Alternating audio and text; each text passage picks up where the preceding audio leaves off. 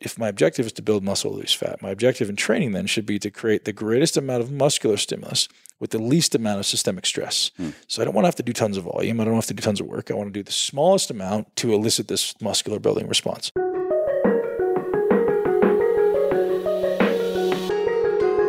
Hey, Mike Matthews here from Muscle for Life and Legion Athletics, and welcome to another episode of the Muscle for Life podcast.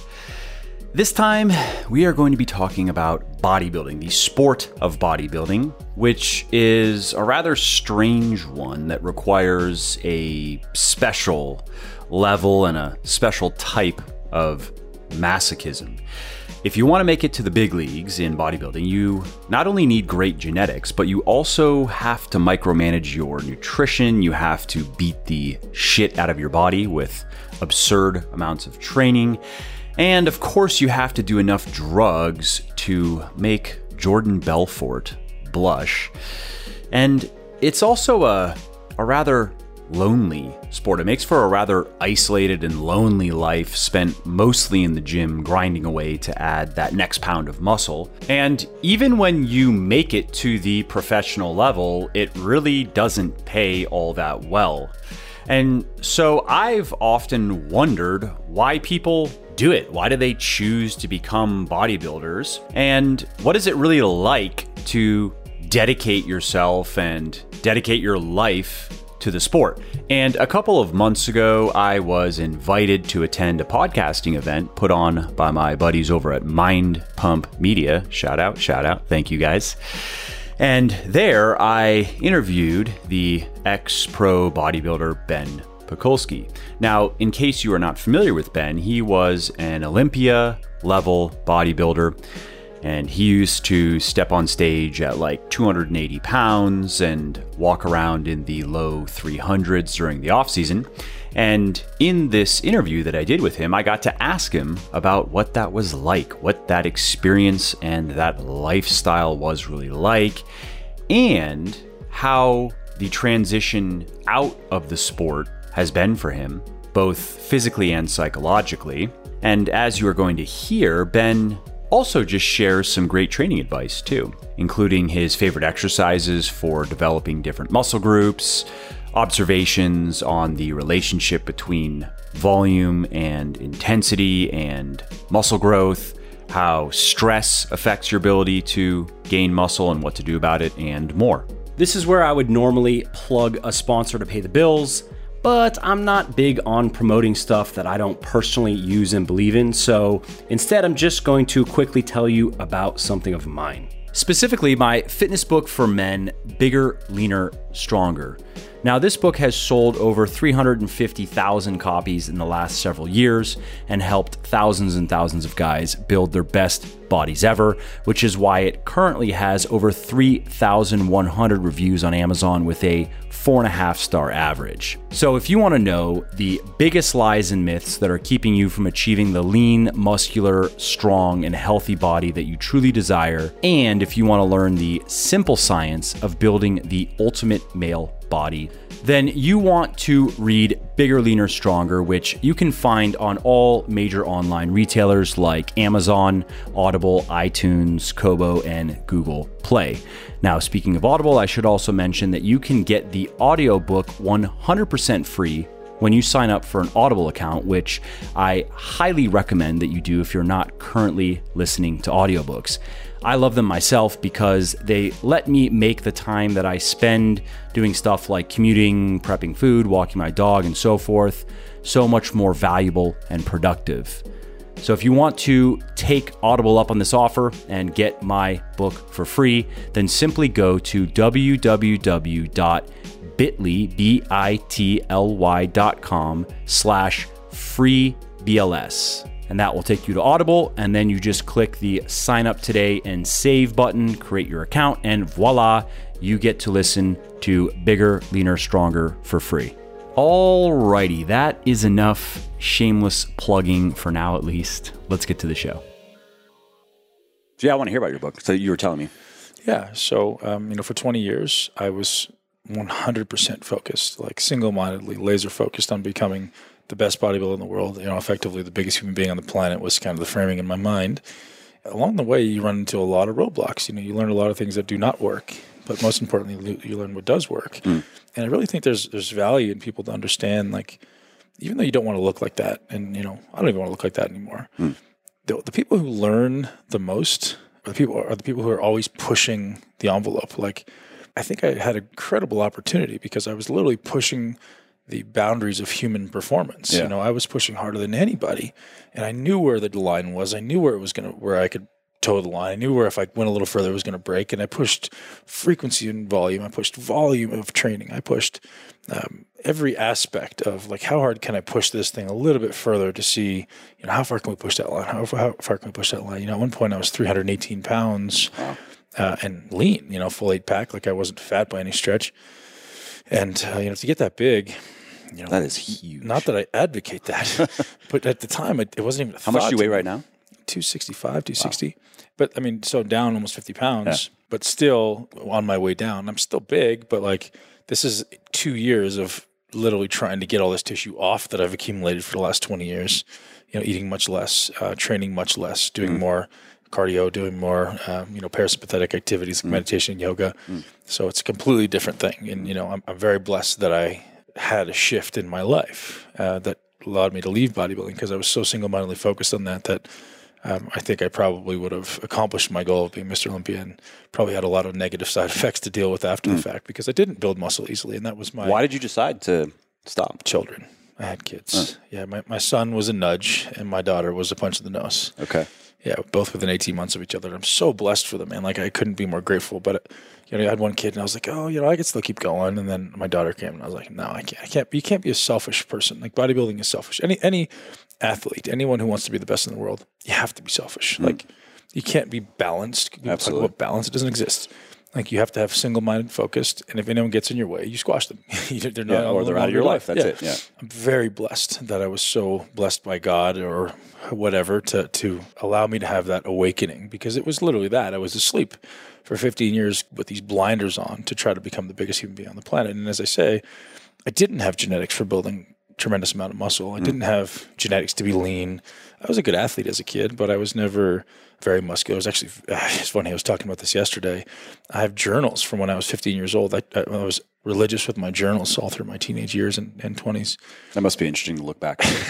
Well, it's interesting when you see me at 154 pounds and 13 and a half inch arms, and people are like, "What?" I'm like, "Yeah, like, that's that's where I started. 15 years old, 155, Yeah. uh, 13 and a half inch arms." I I think when I saw, I was like 18. I was 155, 160 pounds. yeah, I mean, I was a I'm, vegetarian. I'm, I'm, a I'm not a big guy now. I'm only 195 pounds, but Right. I started skinny. Yeah, and uh, look, you know, looking back at all that stuff is very interesting to see, and looking at all your trials and tribulations throughout the journey is, um, and at the time you're like, gosh, I wish I built muscle as easily as those guys, and you know, and, and I, that's obviously a subjective thing because, you know, I perceive myself to be working really hard, to be really diligent with my sleep, to be really diligent with my nutrition, everything. I was, you know, as perfect as I knew how. And the guys I was competing against, at least externally, weren't working as hard, weren't paying as much attention to nutrition. It's like those NFL players that like show up with Big Macs and yeah, and you know, and it still held true. wasn't toward- there, wasn't there one? I don't really follow football. There was one in the office. They were talking about some guy like that's all he ate. And he was like some super Man, freak. I know professional. all he ate was McDonald's. Literally, that's all he ate. Well, yeah, you talk about um, what's the fighter from Brazil who literally lived on McDonald's? I don't know. Uh, the most famous fighter, Silva? Silva? Yes, Okay. Anderson Silva. Okay. Uh, lived on McDonald's like two to three times a day. and he's like, oh, I'm skinny. It's okay. Well, no, that's why your bones break because Yeah. you have no density, right? Yeah. Um, but yeah, even toward the end of my career, I had you know the, the amazing opportunity to travel with the best bodybuilders in the world, and, and even that, like I was the guy who had to pack my meals out there, I had Yeah. to measure my meals, and these guys are eating whatever they want, burger and fries, Yeah. pizzas and stuff, and they look better than I do, and I'm working twice as hard. Yeah. That's okay, and, and looking back on it, I think it was my greatest gift Hmm. because it forced me to search for like what dietarily allows me to uh, you know, where can I kind of push it a little bit and still maintain this lean, muscular physique? Um, and where can I not get away with these things? And obviously, that was very personal to me, but I've also been able to apply those principles to thousands of other people since. Mm. There's so many things along the line there that you identify as this is extremely important in your progress. And mm. this, well, not so much, even though, like we talked about just before the, the conversation, there's some things that people put a lot of weight on and they're useless. And it'll mm. come out in, you know, years that like, oh, that doesn't do anything. But Yeah. then there's things that I've identified because I was pushing the volume and pushing the you know the envelope so much Yeah. that I've identified like, well, people are going to realize how important that is. Yeah. Um, you know, and uh, I've been able to help a lot of people since retiring, even before retiring, build a tremendous amount of muscle in a really short amount of time because there's some very, very basic principles. It's not complicated. You know, people complicate exercise because they don't know anything about it. Mm. And they think it has to be this tremendous convoluted number of reps. And Or it's or it's like guruism, right? Where people my way is the way. Yeah. It's the thing that I And I, teach. and I uh, can't even explain it in a way f that you can really understand it, but trust me. yeah, I used a lot of big words. Yeah, exactly. Just I just know. Do what I say I, I, because it works. Yeah. Like, yeah. Okay, dude. You know what I teach is Quick question is- before you get into that because Yeah. it just it's in my mind, and I hope you don't mind me asking. But how did drugs play a role in that? And the, and the reason why I'm asking is I'm actually genuinely curious because I have you know being in the fitness space, uh, I myself have never used any drugs. I didn't. It, it never really made sense for where I want to be with my body. Sure. And even at this point, even if I wanted to do it, I, I couldn't hide it, so to speak. You know what I mean? I've had the same physique more or less for years now, but I've heard that professional bodybuilding is more or less a it's who can take the most drugs. Yeah, man. Is that true? Listen, we can go down that route as long as you want, and I'll, I'll be as transparent as I as I can. Because you had mentioned, uh, we don't think of it because you mentioned like, okay, so you had to be so diligent with nutrition, you're di- diligent with everything to make sure that you can stay lean, continue gaining muscle. Right. I know that a lot of people would naively think, well, if you can take enough drugs, doesn't it kind of like doesn't it allow you to just eat the Big Macs and you know not pay that pay that much attention to things? Sure. Bodybuilding in the 70s, 80s, and 90s was a training centric culture. Currently, it's a drug centric culture. And the only variance is people think that they can take a tremendous amount of drugs and get to where I got. Hmm. And the answer is absolutely not. You realize the guys at the top of the world are actually taking so much less than the guys trying to get there because hmm. the guys at the top of the world are the ones that respond best to the lowest amount. Hmm. So if you go into your doctor right now and you go, Doc, I don't feel so good, I have low testosterone, your doc's going to give you this reasonable amount of testosterone hormone replacement. And most pro bodybuilders, they're taking more than that. There's no question. I took more than that. Right. But it's not as obscene as the internet would have you believe. Mm-hmm. Yes, we're augmenting hormones, mm. no question. But the guys at the top of the sport, most of them, and I can't speak for everybody, most of the ones that I know, get away with using so much less. And that's why they look healthy. They look great, mm. though, at least the ones at the top of the sport. Now, mm. there, there's guys that, Did they have to use a lot to get there, and then they were able to taper? No, Okay, it, no, it was always. so it is just that biology. It's the guys who respond best to the lowest amount. So they're main, able to maintain their health. They're able, mm. able to maintain the function of their body. Their muscles look healthy. And then you have these other guys who you see, you know, on social media and you know at the gym, and you're like, oh, that guy doesn't look very good. Yeah. But yeah, that's because his body's toxic. You know, he's taking all these ridiculous number of things. He doesn't know what they do, but he heard somewhere on on you know some bodybuilding forum that this was the thing you need to be taking. These guys are not using as much as you think. And, and the thing that I thought was the most unique identifying factor to all these top guys is they don't lose muscle. So, you know, if you and I stop training for three months, chances are you're not going to look the same. chances are I'm not going to look the same. I'm going to look. I'm going to look muscle. I'm going to lose muscle. I'm going to lose. I'm going to gain a bunch of fat. I found with these guys, man, some of them take two to three months off training. Don't eat one to two meals a day. Don't lose any muscle. And there's something to be said there for you know the idea of protein breakdown. You know, there's some genetic anomaly there that says you know you're just going to maintain all this muscle that you've gained, so that when they get back into training, all of a sudden their body's just fresh and responsive Yeah. and they grow. And that is is the unique identifying factor that I saw in a lot of top guys that people just disregard. Like, yes, they gain muscle faster, but they can also go weeks without training or eating and still not lose any muscle. Wow. That's not everybody, but these are the top guys, right? Yeah. So I was very blessed to have great relationships with a lot of guys and I got to interact with them. I got to literally spend weeks with them on the road or whatever. You see exactly what they're doing. Yeah. You're like, man, you haven't trained in weeks? No, I just take some time off. like, oh yeah, if I do that. Yeah, I'm the guy like waking up in the, every morning Yeah. 200 push-ups because like I got to make sure I'm, Yeah. I'm getting my stimulus in. yeah.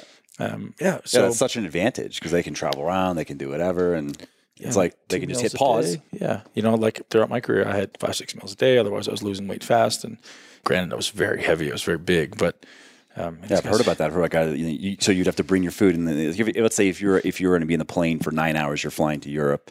If you didn't eat, would you land lighter? If you, if let's say you didn't eat for the, on, on the flight. I don't know that I was that. Okay, I, I heard stories of stuff like yeah, that. but I think that's pretty ridiculous. Yeah. But I know that if I did it for an extended period of time, like my training would suffer, Yeah, yeah. everything would suffer. So um, I was very aware of that. But you know, getting back to it, I think um, drugs is certainly a part of the culture. Like, it, unfortunately, it's a part of a lot of professional sports. And you know, looking back on it now, Knowing what I know now, I would have never done it. But at the time, you know, I was 18 years old, and I just decided, like, hey, I want to be a professional bodybuilder. I didn't Why? start. Why did you choose that? I didn't start at 18 years old, but I, I had this this awareness, like this is what I want to do.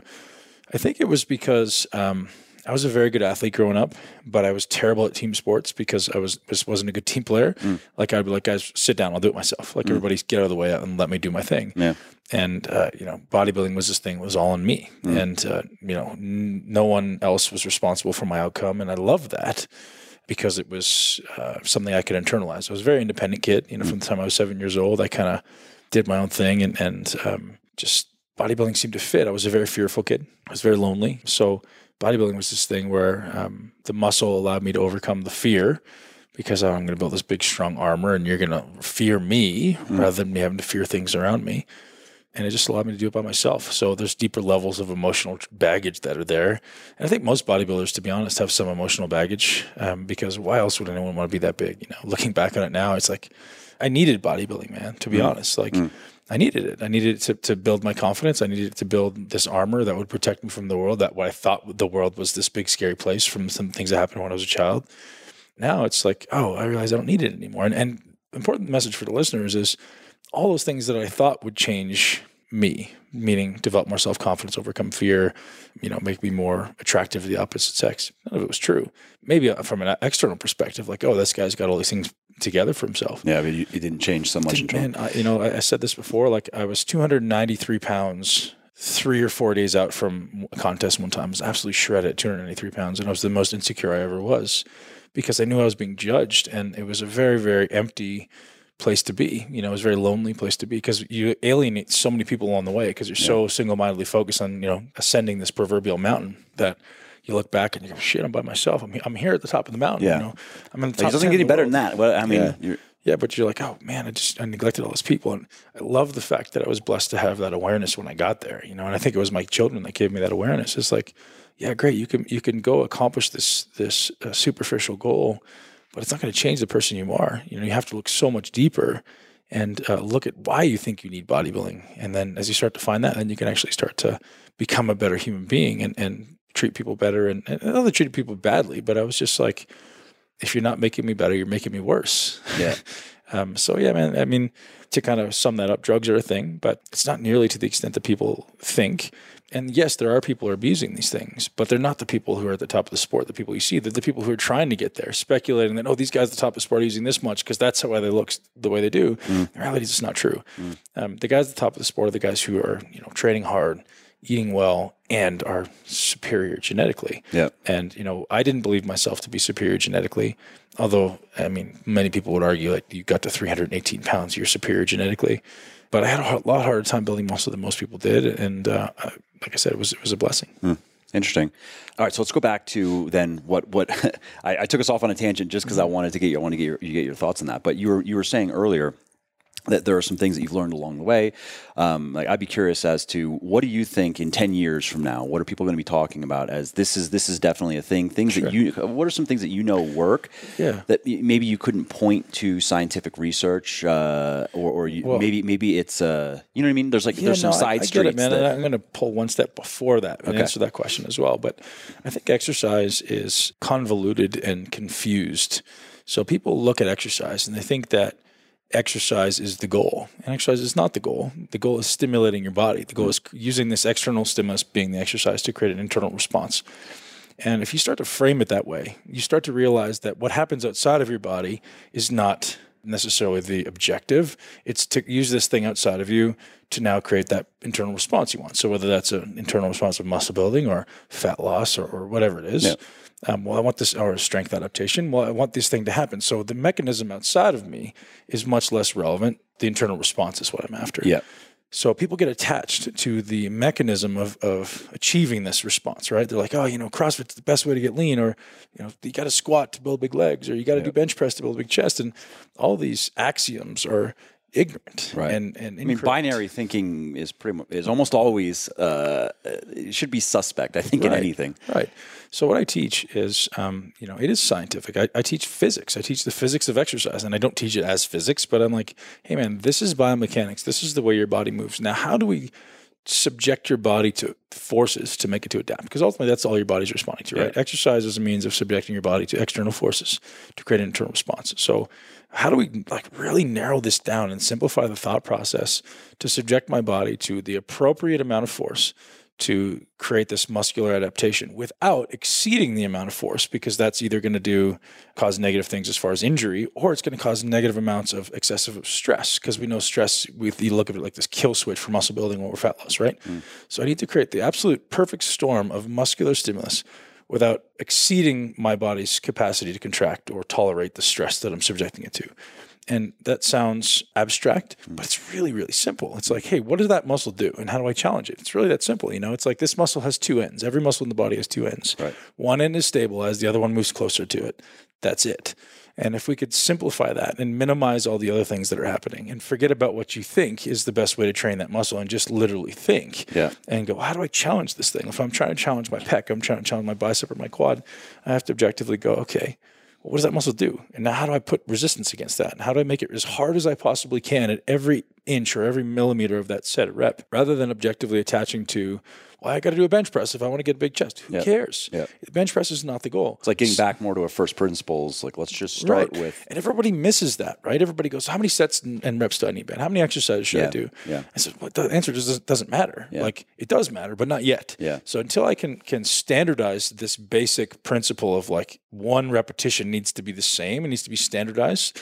And then and only then can I actually start to quantify the stimulus, right? So then I can actually learn that manipulating sets, reps, volume, and load matters because I know every rep I've done is exactly the same. Mm-hmm. You know, so many people are, are, caught up in periodization and like, oh, should I do more volume, less volume, strength? How, how? Like the answer is when you're training the way most people train with this swinging and, and momentum and so much extraneous movement, it's impossible to know what to do next mm. because you can't definitively say how much work is being put into that muscle. It's because it's all over the place. This thing gets harder. I use more, I use more momentum. Mm. I swing things. I use more muscles. So how much actually went into the muscle you're trying to train? I have no idea. So how am I supposed to know if you need more, less, you know, more Different, frequency? whatever, Who knows? so let's start with this foundational thing of like, okay, can I definitively say that the muscle I'm trying to train is actually the thing training at every inch of that rep. It's not just every rep. It's like I want to know at every inch, and if and everyone's gone through this, and you know what I'm talking about. You're doing light weights, and you're warming up for something. You feel it in the muscle you're trying to train. You start progressing up. You can still feel it. You go a little heavier. No, I don't feel it anymore. Well, you can assume that your body has adapted its position to distribute load to all of the prime movers that are possible that can possibly move this load. So well, is that what I want? Do I want to move load or do I want to tr- challenge a muscle? Because that's a, could be a completely dichotomous objective. Totally. Like if my goal is to move load, that's a different thing. If my goal is to challenge a muscle, well, how do I put this muscle in the greatest position to actually receive the challenge? Uh, that's what I teach, man. It's like this basic principle of learn how to set up. Like learn how to set up to advantage the muscle you're trying to train. Give it the greatest mechanical advantage. What's to, a good example work. of that? Uh, bench press. Okay. You want to do a bench press. And there's a few things that go into a setup, but the first and most important thing is keeping your shoulders back. So as soon as your shoulders come forward, even a millimeter, you're going to lose pec contraction. So mm. mechanically, if your shoulders are rolled forward in any amount, your pecs can do less work. Uh, spe- speaking specific to a press, your pecs can do less work. And I still have 100 pounds in my hand. So here's a thought: I have a 100 pound dumbbell in my hand, and my shoulders are retracted as much as I possibly can. My objective should be, well, I want my pec to do 100% of, of the work. Right. It's not possible, right. but we're trying to get as close as we can to that.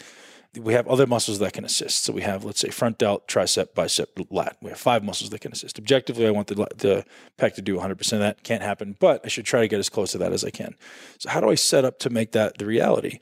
And if my shoulders are retracted, I know that my pecs are going to do a greater percentage of load than if they're rolled forward. And as soon as my pecs start to roll forward, even a little bit, the pec's going to do less work. Therefore, the delt has to do more work. The tricep has to do more work just because it's still this 100 pounds in my hand. So I still have to move that amount of load. So now you're asking more of the other muscles. That may be okay, but if that's your objective, train that objective. You yeah. know, like if I want to train my triceps, I'm going to do a tricep exercise. Yeah. I'm not going to And there are better, safer ways to train your shoulders than yeah. to roll them forward and do a bench press. yeah, exactly, man. So that's the basic premise is like find the easiest mechanical I mean, grip way. width plays into that too then, right? So like Sure it does. yeah. And, and, and you go, if, the closer you go, the more more it's triceps. And there, yeah, and there's so and exactly, and there's one other level that people don't ever consider, and that's sternal angle.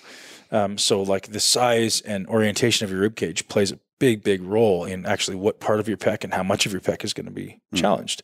So you know, someone who has a more um, you know, if I'm standing, something closer to a horizontal sternal angle. And that's not obviously possible to have a horizontal sternal angle, but you have some people who have a very, very vertical sternal angle. So Right. someone has a really small rib cage. Right. Their their pecs will be very, very vertical. Mm-hmm. They're gonna have a lot harder time recruiting their pecs on a bench press or a flat bench or even an incline Mm. than someone who has a more kind of horizontal oriented well, it wouldn't be horizontal but Yeah, yeah, more yeah. closer to, to erring on the side of horizontal. So that's probably the biggest factor. Those two things is, is that sternal angle the angle of my rib cage and the retraction and, and protraction uh, relative positioning are the biggest considerations. And nobody thinks about that stuff right? So one of the things you get a lot you get this question all the time too like what's the best exercise for chest? How many exercises do i need? Yeah. The answer is one. Like, find the one that actually works well for you. Find the setup that allows you to challenge the pecs to the maximum extent possible in that one exercise. You don't need six exercises yet. So let's master this one. And because I know if I can find one that gets the greatest amount of challenge, the greatest amount of stimulus to the pec, I'm going to get a lot of response. Yeah. So I want to spend the most amount of time learning the skill of exercise. And I think this is what me, people miss is they're missing the skill. So if I want to learn how to play basketball, I got to learn how to dribble. I can't go and play a game if I don't know how to dribble. I to learn how to dribble with one hand, then the other hand. Then maybe I'll learn how to go between my legs. But it's this this constant progression that starts with this foundational principle. I got to learn how to dribble. So in, in training, you got to learn how to challenge the muscle. I don't care what exercise you choose. I'm not attached to any, you know, squatting is better than leg presses. It's not. Which one allows me to take this muscle through its full range, allow me to challenge the muscle maximally through its full range. And that's it. That's my objective. So if people can learn that and you know think about it like this, if you have a you know this kind of circle of comfort, like I want to stay in this little circle where all the exercises that are in that circle are the ones that I'm really really good at. Like I've picked one exercise or two exercises per body part and I master those. And then slowly we start to introduce exercises that are outside of the circle and bring them in and expand my my circle, right? Hmm. So we may start with one to two exercises per body part and hmm. master those things. And it may take you four weeks, it may take you four months, but master those first because then I know definitively I have something that I can use to challenge my muscles hmm. as I slowly then expand my skill set and allow myself to diversify my ability to challenge this muscle. That is the foundation of muscle building. And that's the, the big piece that everybody's missing. As you know, everybody's looking for the miraculous workout program, the sets and rep scheme that's going to change Yeah. my life. How many, you know, I need tons of volume, I need high volume, low volume. The answer is you don't have no idea which one's going to work for you. And it could change based on your ability to execute, right? People say, man, what do you believe in, high or low volume? And the answer is for who, right? If someone's really good at contracting muscle, what, they're going to obviously need substantially less volume Yeah. because they're, they're actually subjecting their body to more work. Yeah. If someone is, is very poor at contracting muscle, well, they need, may, may need greater volume and greater frequency to elicit the same minimal response.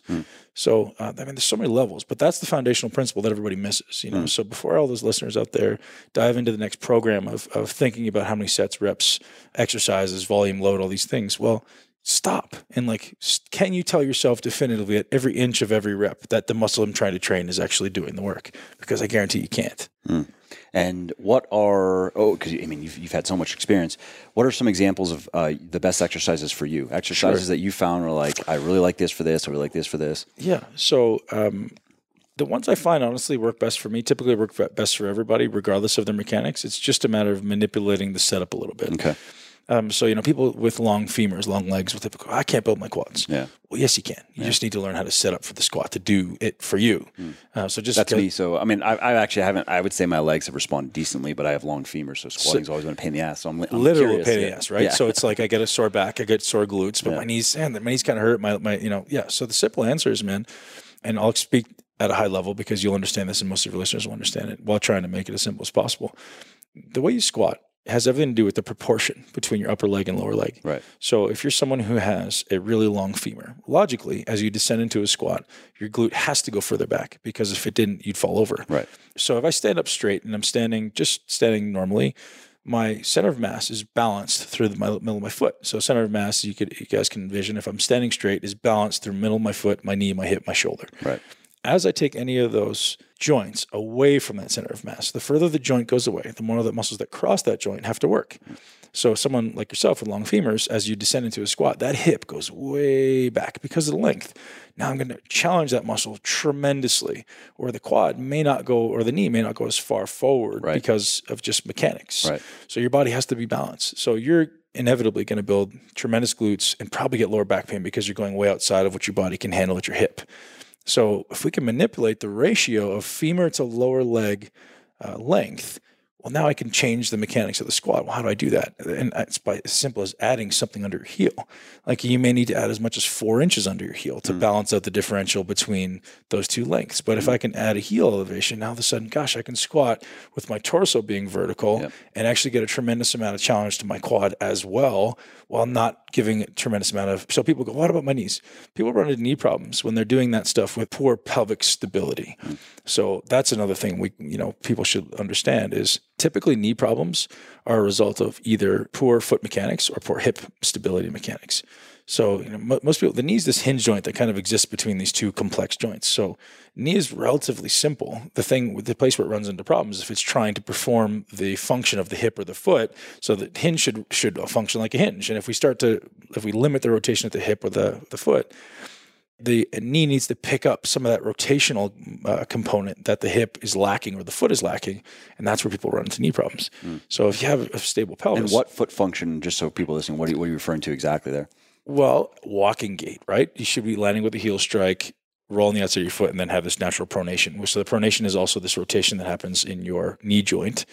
So it's just this natural function of, you know, most, some people are flat footed. Thereby, if you're flat footed, you're going to lack pronation. You're going to be more in the slap put position. You're going to be mm-hmm. internally rotated at the mm-hmm. hip. So all these things, if you're internally rotated at the hip, you're going to lack hip external rotation, which is going to prevent you from going all the way down in a squat. You do go down in a squat, you're going to get back pain and knee pain. Yep. Like just that's the way the body works. So realizing that that doesn't mean you can't squat. That means you need to learn, okay, well, how can I compensate for these things that I lack or how can I improve them as I go? And, and I'm not attached to having to squat, but I'm attached to having to take this muscle through its full range challenge. Right. So you asked some of my favorite exercises, um, you know, specific to legs. And just to chime in real quick, so just out of personal experience, so uh, what I've I've had, I wouldn't say knee problems, but but achy knees here and there. But something that helped uh, was squatting in shoes with an elevated heel, uh, squat shoes, proper shoes, um, which I've been doing for a while. But I found that out a long time ago. Like this really makes a difference for me. There's no question. Well, it allows you to get more vertical. Yeah. That's it. And if you added something that was even bigger than that one inch that's allowed, or one and a quarter inch, or whatever it is, Yeah. Uh, if you added a two or a three inch, you'd feel even better. Interesting. Yeah. I haven't, I haven't tried going higher. I just like bought you know squat shoes a long time ago and was like, well, this is I'm never squatting without these again because this feels way better. Yeah. And then um, I was lacking external rotation in my right, which is where I was uh, my knee was was bothering me sometimes. I have like a little daily routine of uh, ten minutes or so of yoga stretches that I do, focusing just on for me. So it was I needed more internal rotation on my left, more external on my right. And um, so I was doing yoga classes for a couple months, and I just found the okay. These are the stretches that work really well for me, and also for for my SI joint on the left uh, that will act up. It's just I don't know. I have imbalances. Do you have in a shoulder body. thing as well? Uh, on my right side? I've had it before. I've had some bicep tendons. Yeah, so those things are all correlated, right? So you, you have a, a, a tilt of your pelvis. So if one side's lacking internal one side's lacking external, it tells you one hip is forward and the other one's back. Yeah. And usually that'll manifest in the opposite shoulder. Yeah. But I've been doing now for, I don't know, six or seven months at this point, uh, daily routine of 10 minutes or so of stretches. And um, it has made a big difference in my squatting in particular because I have a lot more, I'd say probably 50% more external rotation in my right now. Wow. From, and it's, uh, it was actually weird to, to feel like the squat felt different. I was feeling it in different muscles on my right side. That, that's just my experience, of exactly what you're talking about. Yeah, um, and everyone's got imbalances, right? Like Yeah. everyone's screwed up at something. Yeah. It's just learning how to how to fix it. It's Yeah. learning how to like train around it, right? Or you know, train around it while you improve the skill at the same time. So yeah. that segues perfectly into what I'm about to say. Like, I think exercise can be framed in a really simple way. You have exercise that you're really good at that should be used for output. Like I actually want to work really, really hard on this. I don't have to think about it. I have unconscious competence. I want to train hard with this exercise. You know, we all have those body parts like, gosh, this just feels really good. I don't have to think about it. I don't know why. Mm. I just know that I can work hard on this. And we have the other ones I'm not so good at. So I call those skill acquisition. And I think there should be a good balance in everyone's workout day to day between exercises that are output based and ones that are skill acquisition based. So you asked what exercise I thought are the best. Well, the answer is depends on who. For you, for you. For me, yeah. Yeah. Um, so I'm, I'm always trying to develop the skill of certain things. Like squatting is a shitty exercise for most people because they don't have the skill. Hmm. You have to master the skill. And if you want to master a skill of anything, how often you have to do it? Often, right? You want to do it more than once a week. Right. Probably three times a week minimum. And you don't necessarily need to do it to max effort, but you got to do it. You got to practice that skill. So squatting can be a tremendous exercise for people, but I'm not attached to like, oh, that's the best exercise. So the way I frame this is skill acquisition exercises are often things that are internally stabilized. So squat requires me to stabilize my trunk, my spine, my scapula, my pelvis, my feet, like all these things need to be stabilized by my muscles, hmm. externally or internally stabilized. And then I have these other exercises that are externally stabilized or artificially stabilized, meaning it's I can shove into a machine. Yeah. So typically the output based exercises are going to be the ones that are artificially stabilized. Sure. Like if, if I can do a bench or a bicep curl and I have a bench to push into with, with my arm, I can probably produce more output in the bicep because I don't have to worry about creating stability. Yeah. But that doesn't mean I only want to do those exercises because I still want to do the quote unquote functional stuff that allows me to use my internal stabilization to actually control my body. So I like to have this nice balance of things that are skill acquisition and output based, which is uh, you know internal external stabilization. So hack squats, like for if it's legs, I, I would have a hard time with any On the, on the sled, or are you talking about the barbell? hack squat with a, with a sled. Okay. Yeah. So if someone's trying to build muscle, I'd have, I would have a hard time with anyone giving me a an argument against hack squats. Yeah, I've always liked hack squats. It- It's, I mean, it's so much better than a leg press because you're gonna get more range of motion just because of your relative hip position. Yeah, I really like and it's so much better than the squat because you get more stability. I'd have a hard time for someone saying, "Hey, you know, I think squats." Better. It may be better for some people, but even that I would doubt. Mm. Um, you know, the, the most tremendous amount of, of growth came for me when I was, you know, adamantly doing hack squats every Mm. Yeah, week. And it's I was doing them for a, a while. My, when I was in Florida, the gym had a. It's a Yeah. I don't know if it's a rare piece of equipment, but that was the first gym I'd worked out in.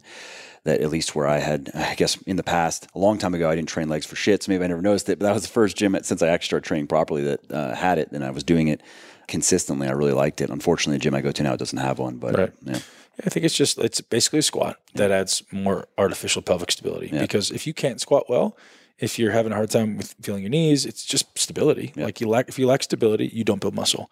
So stability governs muscular contraction. If your brain senses instability, it downregulates muscular contraction. So for you to actually benefit from squatting, you have to be so good at the skill that you don't have to think about the skill anymore. I could just do this up and down. Now I have to focus all of my focus on stability. Mm. That's a completely different thing for most people, right? Whereas if I go into hack squat, I don't have to think about stability. I can just think about output. Yep. It just goes straight to like similar to leg press in that regard. But yeah, yeah, but just a different range of motion. Yeah, yeah. yeah. So that's a great example. And like, so looking at exercises that way, like, is this internally stabilized or externally stabilized? And do I need to learn the skill of internal stabilization? Because that's a skill. Yeah. Both of which can benefit, but realizing that you want to challenge muscles in every workout. Like, and if you can't stabilize a muscle internally because you lack the skill, well, then you got to use the ones that are artificially stabilized. Yeah. Does that make sense? yeah. What about uh, let's say chest and back? What were what were your go tos? Sure. Um, Just because I know people listening are going to be wondering for Yeah, other, other muscle groups. I, well, I, I'm a very unique case because my rib cage is substantially bigger than most people uh, as far as my angle of my sternal angle. It's funny. I see this in my kids too. My kids are five and six, and uh, they have this very steep. They're very small, but they have this very steep sternal angle. So it's not just a matter of my rib cage being big. It's just this particular genetic angle. So if I lay into a flat Which for people to visualize, it's like pushing the chest out, right? yeah, It's kind of exactly. Pulling shoulders Yeah, back, chest yeah. goes up. Um, so if I lay into a flat bench press, that position that my sternum is in is, as, as people can imagine, is almost to where my sternum now is kind of pointing toward the sky. Yeah, kind of the almost almost like a decline for a person with a more flat. That's the exact comparison. So for someone to do the equivalent of what I'm doing on a flat, they're going to have to do a 30 to 40 degree decline. Yeah. So when someone writes in a program, do a flat bench press. Yeah. Well, who's doing it? Because if I'm doing it, I'm going to get a big chest. If you're doing it, maybe not you, but person at home, you may just get sore shoulders Yeah. and not get any pec development. Or this is a, a bit of a paradigm shift for most people. A flat bench press for probably 90% of the people is the best upper chest exercise. Like people are like, oh, you want to train your upper chest, you got to do incline. The answer is no, you don't. For most people, if you have a flat rib cage and you're doing an incline chest, you're training your shoulders, and you probably get sore shoulders because of it. Um, so I'd say for about 80 to 90% of my clients, their upper chest training is done on a flat bench, which sounds backwards. But if, if we get a chance to go to the gym this weekend, we'll show you. And it's just a little like watching where the load is being placed and then watching how the muscle contracts. And if you just watch the insertion of the muscle, pull closer to the origin. Well, where does it go? Does it go closer to the upper chest? Does it go closer to the mid chest or closer to the lower chest? And if you just observe, you go, oh, well, gosh, that is 100% upper chest. There's no lower chest involved for most people. Um, so if they want to train the lower chest, you got to learn how to manipulate the angle. So for me, it was a flat bench press. Decline seldom, and incline still works for me, whereas incline for most people doesn't work. Yeah, sure. Um, so yeah, back exercises. Um, I think a reverse grip pull down with a relatively wide handle is and this is subjective and, and, and personal. I think it's the best. Hmm. God, I haven't done reverse reverse grip in a long time. Yeah. So for the, I haven't, for- I haven't even thought of it. if we're talking lat, Yeah. I think it's the best exercise because maybe not for rhomboid, I mean not for trap, but like if we're talking lat, because what I've realized in my you know 20 years now of training, the thing that people miss. So as I briefly said earlier, if if I'm trying to train my chest, I need to maintain a position of retraction to get maximum chest stimulation. Right. The same is true with the lat, except in the inverse. So I need to maintain a position of protraction, which is effectively reaching my shoulder forward and away from me. Not mm-hmm. necessarily my, my arm goes with it, but it's a shoulder, this position of shoulder protraction. And if I can maintain that protraction while I go through shoulder extension, which is you know, for people sitting at home, if you're sitting up straight and you reach your arm out in front of you, you really try to reach and get your shoulder as stretched out as possible. Feel that stretch, and then drive your elbow down, not Yep. back, down. That's shoulder extension. So most people, when they train back, they think back, so they're pulling the weight toward them, and you don't want to do that. If you're training a lat, objectively, you want to be training. You're trying to get your elbow as far away from you as you can and create the biggest arc possible. Interesting. So it's there's never a back movement if you're training your lat. It ends up being back and around, but it's not the thought process of being back. So as soon as I pull back, then it's being a rhomboid and a trap exercise. Yep. Um, so as soon as those scapula So for people back, listening, if they've ever done like lat push downs, uh, you know, where you're like standing, like a straight arm, yeah, you it's get the it. exact same movement. Yeah. It should be the exact same movement. Yeah. Um, so like a straight arm pull down with your Yeah. yeah. with your arm. Yeah. So that's where people go wrong, and that's why a lot of people lack lats, including myself. For a lot of years, I was wrong with that, and I was like, well, if I want to get the lat, you know, as short as possible, because objectively an exercise, our objective should be to get the muscle as short as possible.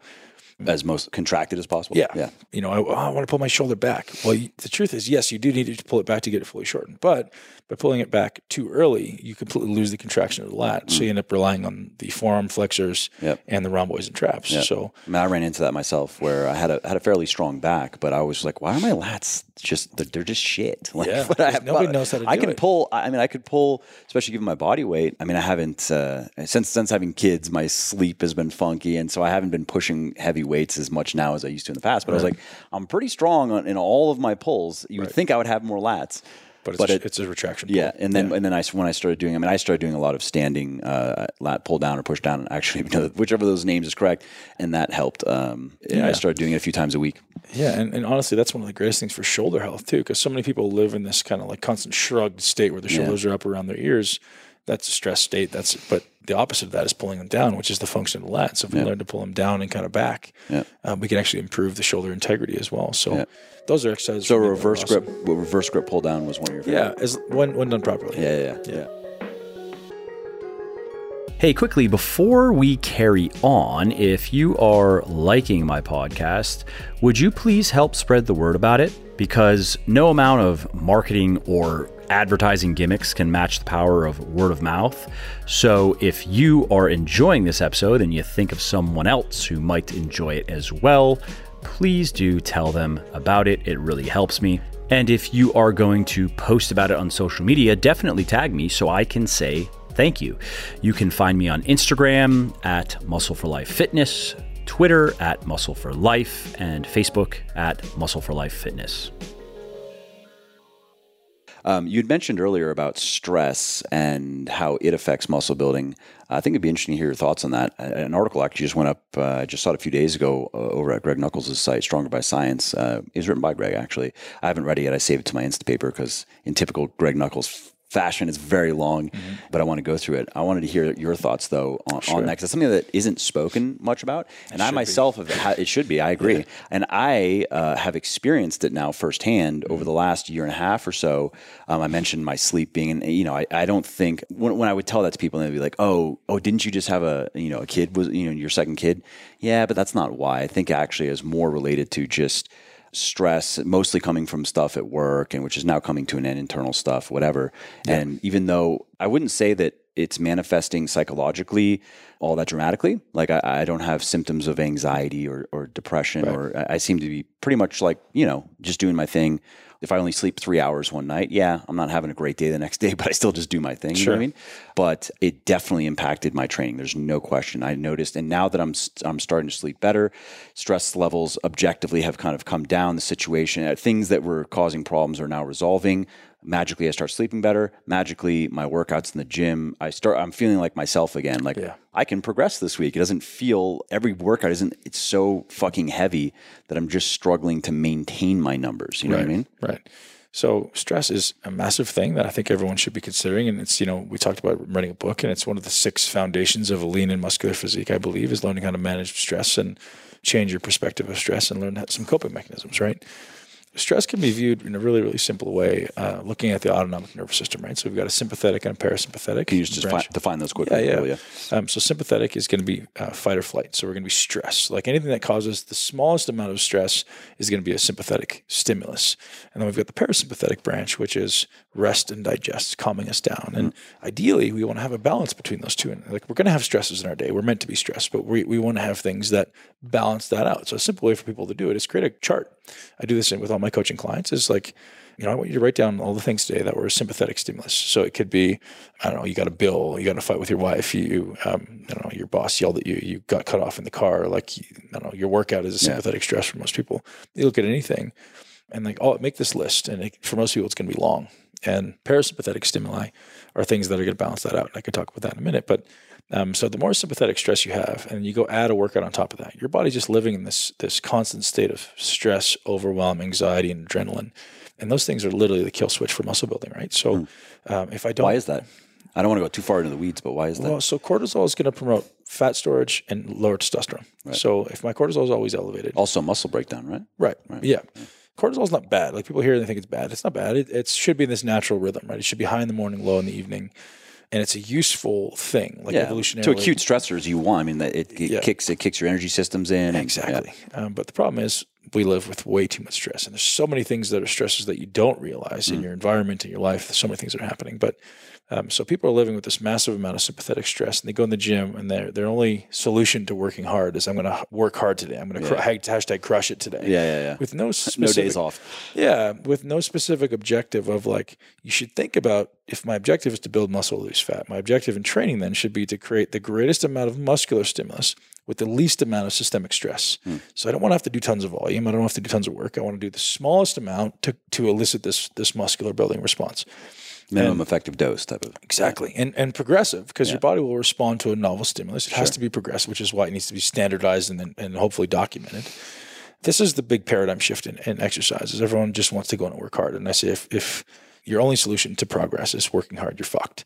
Because at some point you're going to work so hard that your stress is going to override the stimulus. No matter how good you are at exercise your your, your stress the amount of work is going to override the stimulus so you got to learn how to train first and like standardize the stimulus, and then objectively, how how little can I do to get this muscular response? And that's really the simplicity of it. And so if we want to start looking at these parasympathetic things to balance your body out, it's really the stuff that you would know. It's connecting with nature. It's getting outside and maybe grounding and looking at the sun and getting some sun on your body and uh, it's breathing, it's meditation, it's creating strong relationships, like creating community. It's very simple stuff like that. yeah. Um, like love, you know, be grateful. Yeah. Um, those things are very calming to your nervous system. They're stimulating to the parasympathetic branch. Um, and that's, from my perspective, the biggest mistake I made throughout my bodybuilding career because I was that guy who came from a, a family of lazy, overweight alcoholics. Mm. And I had a badge of honor around I'm never going to be called lazy. I'm going to outwork everybody. If it means I die in the gym, like I'm going I'm going to crush you first. I'll never quit. And that was my badge of honor, and I didn't want to lose that. But at the same time, it was the dumbest thing I ever did because if I have to outwork everybody, I like the idea of outworking everybody because yeah. at some point it's a competition. But the biggest mistake I made was doing too much and thinking, you know, as an athlete, you ever tell an athlete do less, what's he going to tell you? Like, oh, yeah, right. Yeah. I'm doing more, if anything. Yeah. As, that's, that's almost that's a challenge to do more. yeah, exactly. what you're saying, I can't and more. that was my Achilles heel, man. That was like, I was always overstressed and under recovered. And mm. had I had somebody said, hey, man, like, take a day off. Because you realized and after a contest when you took a couple of days off you looked so much better. Mm. you know you st- spend some time in bed. It's not just about spending time in bed. It's like you know i, I read into all my programs and i read parasympathetic days. Mm. meaning like what are you doing today? Go get a massage. Go to the beach. Like go for a walk outside get some sunshine. Listen to some calming music. Like no sympathetic arousal right? Yep. I, ideally. And i write that into everyone's program because yep. it, like you have to schedule it. Because if you don't schedule it with people they're not going to do it especially yep. type a personalities. Totally so I usually write in you know, an hour in the morning of parasympathetic or even 30 minutes. Uh, usually try to do an hour before bed, and we can talk about that too. The the idea of like uh, I've built this framework pre-sleep routine on the night, yeah, how to do that, and then uh, you know once one day a week, there's no sympathetic stress. Like you're not allowed to go for a run, you're not allowed to go for a walk. You can go for a walk, you're not allowed to train. Yeah. Uh, ideally, like no caffeine. Yeah. No blue lights, Yeah, like I recommend very something very similar in my books, Yeah. just as a, a standard. I mean, I try not to get too prescriptive about it, but same concept is no vigorous vigor, uh, physical activity. Yeah, no roller coasters, Yeah, no just horror take it easy. Yeah, man. As much as that sounds silly, like it makes a difference. I know. So, what's your pre-sleep uh, routine? You, ta- you mentioned owning the night, yeah, two hours eliminating all blue light. I think that has been the biggest. which means no screens, no TV. yeah, that's been the biggest difference maker for me. Is minimum two hours, and that's yeah, television, cell phone, What do you do instead? computer, read, or play with my children. Yeah. Like the idea of connecting with human beings. Yeah. What a novel concept. Yeah. Yeah. you know so uh, i often try to bring my team over like i try to bring some people over once a week from my my, my team and know, we have dinner and we connect and we laugh and, and there's no cell phones like That probably makes a big difference. yeah um, just feeling a sense of community you know Yeah. it makes them feel better it makes me feel better everybody has a positive attitude bringing kids over to play with my kids and and if it's not them, it's you know it's my wife or it's, it's whoever, right? But like learn how to connect with people, and if you can't connect, read. Like uh, challenge your mind, and you'll find it's easier to fall asleep. Your sleep is better. Yep. It's all framed around that. So you know, owning the night includes, um, like I said, light.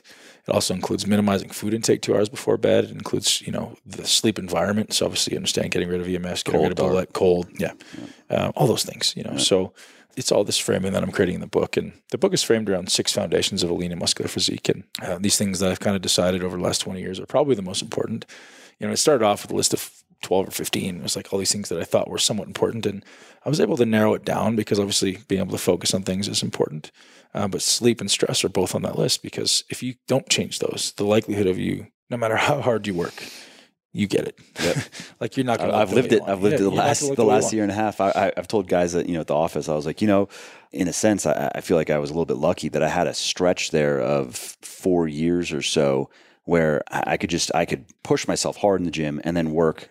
12 to 14 hours work right up to the point of going to bed i would go to bed at 11.45 and i would wake up at 6.30 every day before my alarm my alarm was 6.45 wake up myself every day just and it, i was i was a robot in that sense and i was able to make really good progress All of your your sympathetic stimulus were probably minimized outside of work and and, and the gym, right? Because if that's all you got, that's pretty good.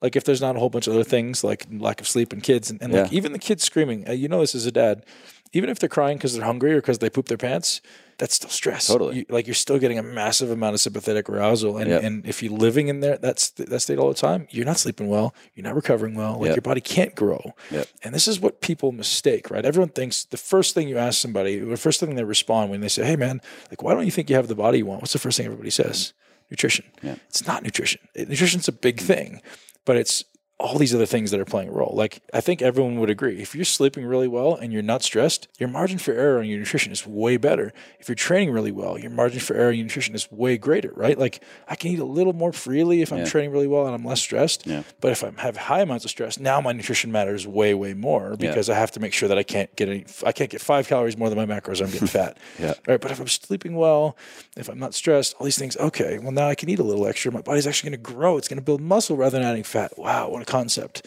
So I think that's the biggest mistake people make in their life is like, oh yeah, it's my nutrition. It's not your nutrition. It's this, you know, sum of the parts. And I think training is the foundation of all of it. Yeah. Uh, I've been very conscious of my nutrition, not so much from a body composition standpoint, but more just from a, because, uh, again, uh, so it's been about a year, year and a half with my sleep going, you know, good, bad, good, bad. And, but I don't want to, I, I was okay with skipping some workouts here and there. Like if it really wasn't a good night of sleep, I figured this is just not going to be productive. Yep. And so just not train as much as I enjoy it, but uh, I skip a day. But also, uh, what I wasn't willing to do is just let all my routines fall out. Like I, I still, so I wake up early, at five thirty six or so. Uh, late late would be six thirty, and then I, I like to read. So I have an infrared sauna, so I go in there for thirty to forty five, maybe sixty minutes, depending on what time I woke up. Yep. And I and I read, and uh, and then I'm to the gym. So if, even if I'm skipping the gym. If I'm starting a little bit later, I still want to do that. So I, I want to. I want to do my work. I'm not willing to let everything go to shit. Yep. You know what I mean? And so uh, I was very conscious of my nutrition, just to support Sure. the training that I could do and support the other. Like I do want to be productive. I, I, even though my body might like me to just sit around, I no, I'm not doing that. Right. And so for me, I know that that helped. Uh, Sure, because just by just by how I felt. it may have been a stress. Yeah. yeah, because people don't realize that nutrition can be a stress too. Whether it's a psychological stress, like oh shit, I'm missing my meals or I'm not eating really well, but it can also be a physiological stress, like I'm eating crappy foods. Yeah. So nutrition is very important. Like I don't want to underplay it. Yeah, but yeah. At the same time, it's not the end all and be all that people believe it is because you could have your nutrition perfect Mm. and still get fat if you're stressed and you're not sleeping well. I don't care who talks about macros because Mm. macros is a big piece. But if you introduce those other stressors in there, your ability to digest and absorb those foods changes Yeah. based on hormonal profiles. You know, so there's a lot of considerations there that people aren't making, and I think it's easier than they realize if you give them a framework around which to, to frame it. So these six foundations, like I say, I like it. You mentioned um, transitioning in in terms of your identity, like Yeah. because you were you were a bodybuilder, and that that was you for Yeah. twenty plus years, and now how, how has that been? Stepping away from that, and then man. and then are you at a point where now you, you're feeling like you're you're, try, you're finding a new identity, or you're there, or what's that like? so for 20 years i was you know uh, the better part of 20 years i was single-mindedly focused on this goal like i said and that was who i was and that was everything i did and uh, maybe i shouldn't say that's who i was but that's what i did Yeah. Well, kind of by definition, then, right? I think we probably all are, in many ways, what what we spend our most of our time doing Yeah. is a reflection of who we are. Whether we, I think that's just reality. Sure. Yeah. Uh, and then when when I decided to remove that, it's still it's only been two years. It's still a uh, struggle to find your exact because I'm a very goal oriented guy like yourself, Yeah, man. Like same. I got to have a very clear cut objective, and I don't. I feel like I'm kind of meandering through life, and I'm like doing a lot of shit. Got my hands in, in a lot of things. Got a lot of irons in the fire. But I want that one thing that like I can cut away everything else. I haven't found it yet, and so it's an interesting transition, man. But I tell you, the beauty of it for me is it's been it's so much less of an external journey and so much more of an internal journey. So I think at every point in, in everyone's life is there's particularly men. I, I can't speak for women, but for men, most men have this innate desire to accumulate things, right? Whether it be money or in my case, muscle or whatever it is. And you're because you believe you're going to accumulate these things and it's going to make you significant. It's going to make you feel better about yourself. You're going to transcend the proverbial mountain. But you get to the top of the mountain and whatever it is, and you realize it's empty and hollow and you're lonely. You were climbing the wrong mountain. yeah, or, or you get there and you're like, oh shit, it's not what I thought it was going to be. Yeah. So you start looking around and you start climbing back down the mountain and, and you're less concerned with these material things. And, and for me, it was this muscle thing. And I start realizing that, okay, well, what is it? And, you know, for most people growing up, and I think it's part of the journey of being a human is like, there's this need to uh, accumulate external things, um, this external journey. And then when you transcend the external journey, and hopefully everybody does in their life, it becomes an internal journey. Like you realize that the real um, journey in life is finding yourself and finding uh, you know, kind of peeling away the layers of the onion of this person that you think you are, or the person that you've become based on the scenarios you put yourself into, and actually finding who you really are inside. And there's a lot of value in that, right? It's like, you know, thinking about the, the reality that the person that you are now is not necessarily who you are inside. It's the person you've become as a result of reacting and responding to the situations you've been subjected to. So, you know, you wanted to receive love as a child, so you acted a certain way to receive more love. You didn't want to re- receive angry parents or, or you know some type of negative response, so you didn't do certain things because you knew your parents were going to react a certain way. And then you start asking yourself, well, is that me? And that's kind of the journey now is trying to identify uh, the things that I really believe are my inner essence and remove the things that are contrived. It starts for me with forgiveness, uh, forgiveness for the people that have maybe uh, done things to me that I believe to be negative, uh, or have framed my life in some way that's made it harder for me, quote unquote harder. You know, the story you tell yourself. Uh, but this is a really cool journey, man, where you start just looking back and, and unraveling layers of the onion and going, why am I the person I am? And why do these things set me off? And why am I angry about this? And why am I happy about that? And questioning everything you thought you know about who you are in your life. And that's really where I am. And, uh, you know, I think once you find that inner essence, you can find what brings you joy. You can find who you are and you can truly be yourself with the people around you. And uh, I would have never realized these things had I had not gone through what I did as a bodybuilder, had I not had my amazing children. And what does that what does that mean for you in terms of goals now? Because being a very goal oriented, and I can relate to that. Um, I mean, yeah, I'm just curious as to Well, I'll tell you one thing that's been the hardest thing for me, and I'm, I'm, I haven't been too transparent with this, but I think I should be.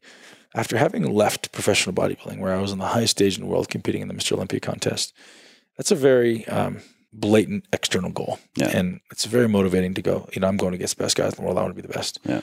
And then now transcending that and not having an external goal physically, it's very hard to train at the same level without having a specific goal. So my, my training has kind of been much less challenging, Yeah.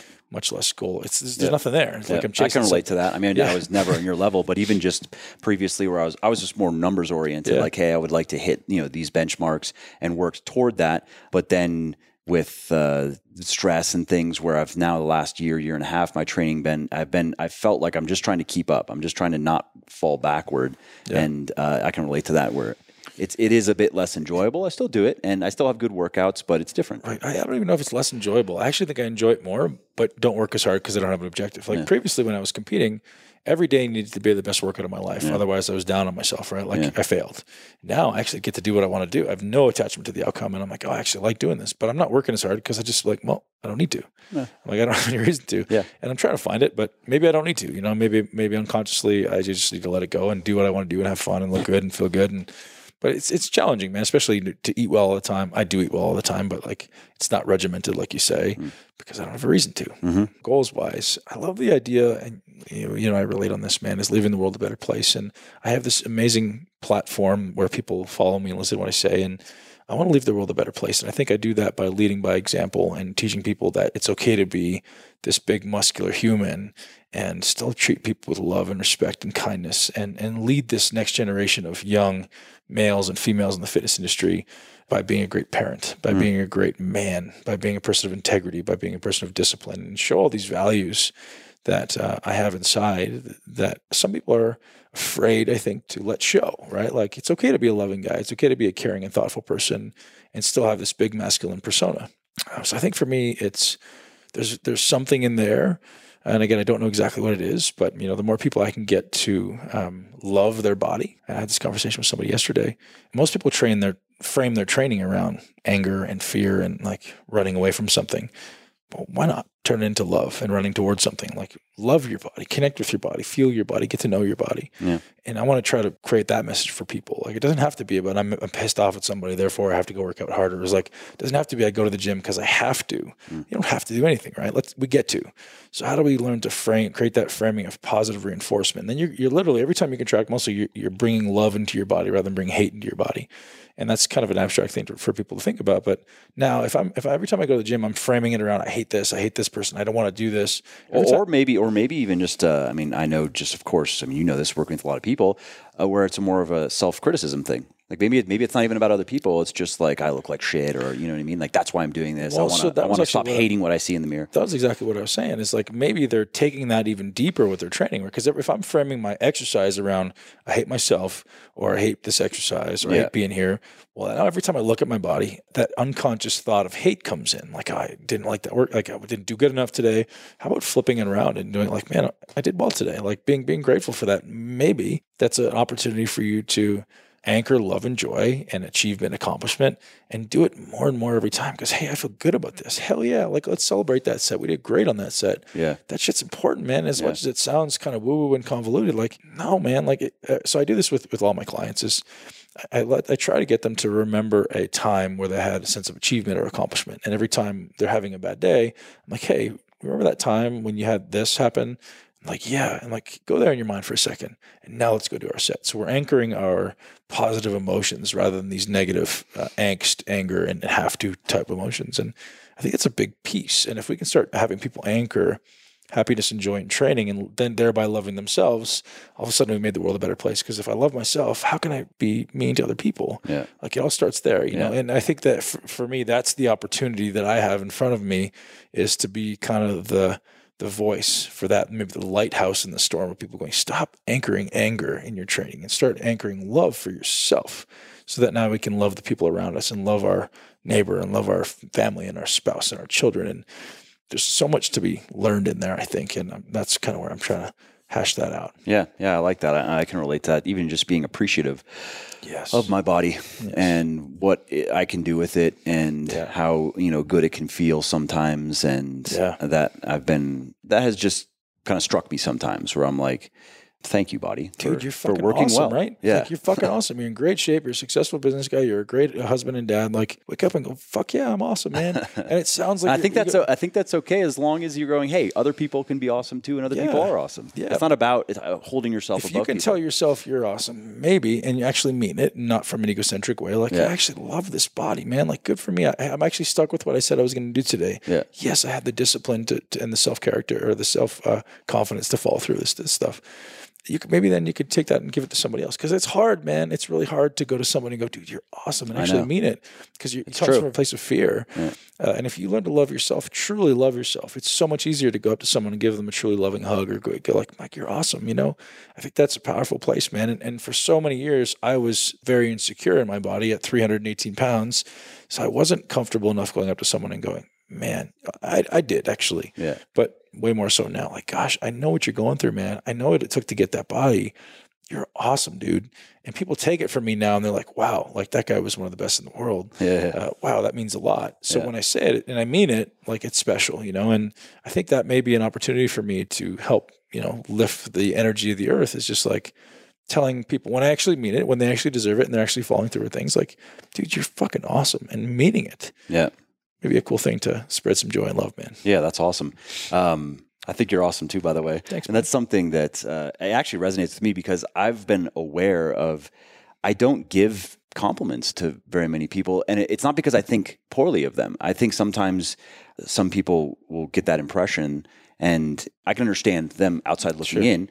But it, it's not that at all. I I don't know why. I, I just and, and I never. I- I'm not. I don't go fishing for compliments either. So at least I can say that I'm not. A, I'm not a hypocrite. Right. But uh, I like that because it's it's. I've had to remind myself, even like at the office with my guys, I've had to be aware of that, and I've even put it on like my list of things to keep in mind. Like give compliments, man. Dude, don't. being a leader is a hard thing. It's probably the, the, the hardest thing I'm going through right now in my Oh, yeah? my transition. Yeah, it's a hard thing, man. Because as a bodybuilder, I don't have to lead anybody. I Yeah. just be by myself, and not, if I didn't want to talk enough to talk. Yeah. But now you got to be like you have to be the guy that people want to follow. totally. You know, and that's um, different. It's new. Like you, you have to be on your game all the time, and that's mentally challenging, physically challenging. But I love it, man. I- love the idea of having this amazing opportunity to lead a new generation of awesome humans. And that's what my framing of my podcast, right? It's like, you know, this new generation of awesome humans. And a new generation could be up to 65 year old men or women. Like, Totally. if you're trying to change change your life, if you're trying to become the best version of yourself, well, this is what we're trying to do. We're trying to just like become the catalyst for creating an awesome version of you. Do you feel like you? Uh, I mean, I feel like this. uh, It seems like you have a desire to just to just do more, to have a bigger impact. And I mean, sometimes I, I myself feel like, what am I doing? Like I'm, I'm almost like I'm wasting my time. I should be. I should be doing more. I should Yeah. be. If I try to assess myself and say, I clearly have certain skills, and I could do I could do things with these skills. And am I really putting these to the highest and best use? Right. You know, what I mean, am I really operating at the level that I could be or should be operating at in, in Jordan Petersonian terms? Am I really bearing the appropriate amount of burden? Yes. Or am I just kind of cruising? Because I, I can't say that my life is hard. I mean, I can't. Like, I feel the same. And I think you're you're you're becoming a good leader, and that's maybe where your growth lies, right? Is like how do you become the best leader so that those people become followers of you, you know, not in a bad way, but follow Yeah, yeah. you to spread your message. And that's how you create a greater impact, right? Because then you have thousands and hundreds of thousands of people who are relying on you. You're bearing the burden um, because they're relying on you to be on your game all the time, to be this great inspirational leader. That's a huge burden, man. does that feel like a burden for you? No, I mean, it, it, when we talk, you're just using your term. Yeah, no, totally, 100%. I'm I don't think it feels like, a, like Yeah. a burden at all. I- Yeah, 'cause me- me where I neither. thrive, man. Yeah. I love that. I'm all about responsibility and Yeah, I love the opportunity to help people. Hmm. I love it, man. I don't take any stress out of that. Like, you know, I've got a gym and I've got a very small number of members, like 100 members who have this exclusive facility. And I literally try to have my finger in everyone's life. And I'm like, hey, man, Mike, you know, how can I help you, man? Like, how's your, how's your training? How's your stress? How's your sleep? What can I do to help you? And that's a pretty awesome place to be. And then, you know, that kind of transcends to this tribe of people online that uh, look to me for some type of assistance in living their greatest life, living their awesomeness. yeah. Um, I mean, I, dude, I love it. I think it's great, and like you, I think it's a beautiful thing that you don't think it's hard because perception is a big thing, right? If, if right now in your life you're like, oh man, I'm so burdened, this is so much. Yeah, so stressful. there, there's no more. That's it. And that's the same thing with training. It's like, how hard are you working? "Oh, I'm working hard. No, you're not. Yeah. no, you're not. Yeah. Trust me, you're not working hard. Come, Yeah. sp- come spend an hour with me. We'll see, we'll see if you're working hard. You're not fucking working hard. Nobody, nobody works hard. Like, Yeah. compare yourself to Navy SEALs. Compare yourself to you're not working hard. You're, you're doing a workout. Yeah. Um, so don't hashtag. That was something that annoyed today. me about this this sleep issue where I go, uh, okay, so psychologically I feel like I feel okay, but physiologically, what is this? So this means that this is the amount of burden that my body like, and, and this is where it taps out, and it's just that that's how it manifests is in Yeah. sleep. I mean, it's nice to see that it's it's resolving, and I guess a little lesson I've taken away from it is to not let problems fester. I'm not that person usually. You know, there's a situation in particular that I don't want to go into too much right now just because of the circumstances, but that was a festering problem that and and the reason why I allowed it to persist for so long is I actually truly wanted to help. Uh, it wasn't that it wasn't that I wanted to run away from it. Smiling because we were living a very parallel life. Okay, so so then you can relate to what I'm saying, Very much so. right? And uh, but you get into that place, and I'm sure you've been there where you're like, okay, you don't know what to do anymore, and then come up with a new plan of you know you still want it to work, you still want it to, you still you're still trying to be like eh, positive about it and not let it bring you down, but that that builds. Uh, I mean, the stress of it builds, right? Yeah. Because it becomes then a bigger problem, a bigger problem. And so eventually it was like, okay, now I'm done with this. And from that point forward, stress levels noticeably came down. Yeah. And for me, same thing, man. It's- But my problem, you know, if there is, if it is a problem, is that I care about people. So rather than being okay, I'm just going to chop this and let it go. Yeah, 100%. You're like, oh man, how can we make this better? Like, 100%. I, I actually want you to like, you know. Anyways, Yeah. we, we won't get into details. But Yeah, yeah, if you care about people, it's very hard to. Like, you know, I always see the best in people, man. It's my blessing and my curse, right? Mm. It's like no matter what you're doing right now, I'm always going. to But I know deep down in there, there's somebody who's, you know, a great person. They just need some love and some attention and some something, right? Yep. But yeah, that's sometimes a blessing and a. See, I'm not naturally like that, but I was like consciously being that way because I know that's the right way to be. well, prior to my bodybuilding career, I was never like that. Yeah. But after this this kind of you know awakening that I'm going through now, I think that I really try to see the world through other people's eyes. Hmm.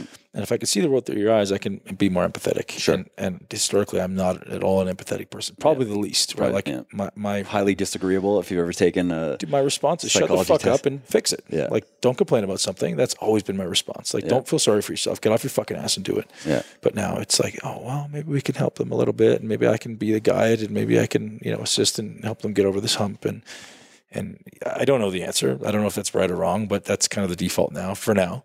Well, I think it really the results, right, or what works is what's right, in my opinion.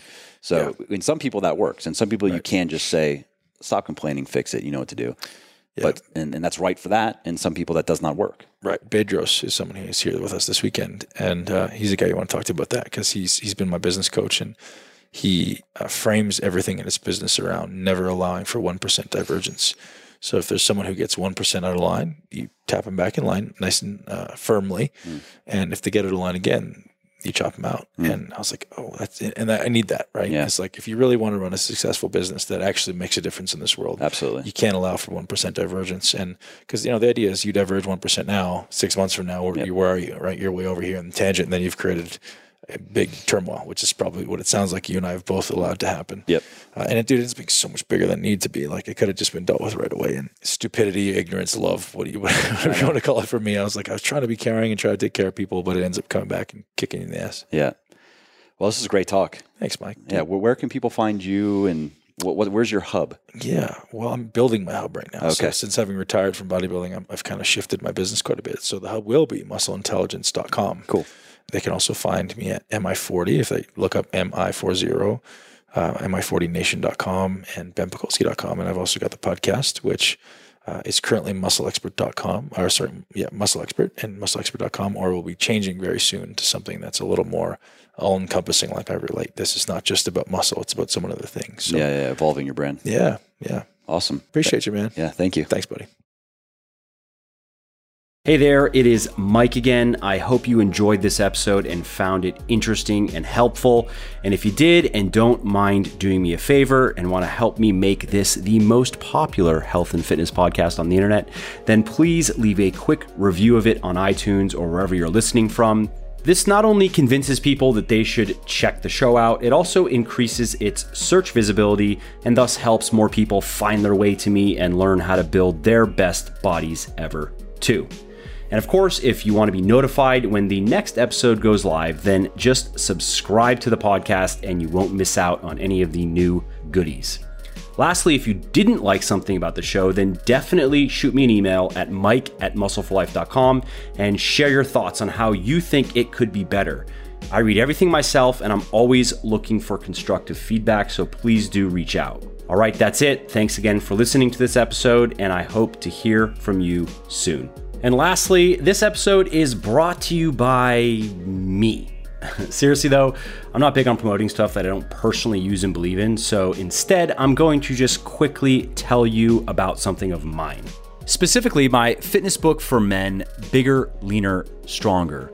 Now, this book has sold over 350,000 copies in the last several years and helped thousands and thousands of guys build their best bodies ever, which is why it currently has over 3,100 reviews on Amazon with a four and a half star average. So, if you want to know the biggest lies and myths that are keeping you from achieving the lean, muscular, strong, and healthy body that you truly desire, and if you want to learn the simple science of building the ultimate male body, then you want to read Bigger, Leaner, Stronger, which you can find on all major online retailers like Amazon, Audible, iTunes, Kobo, and Google Play. Now, speaking of Audible, I should also mention that you can get the audiobook 100% free when you sign up for an Audible account, which I highly recommend that you do if you're not currently listening to audiobooks. I love them myself because they let me make the time that I spend doing stuff like commuting, prepping food, walking my dog, and so forth so much more valuable and productive. So if you want to take Audible up on this offer and get my book for free, then simply go to www bit.ly, B-I-T-L-Y dot com slash free BLS. And that will take you to Audible. And then you just click the sign up today and save button, create your account, and voila, you get to listen to Bigger, Leaner, Stronger for free.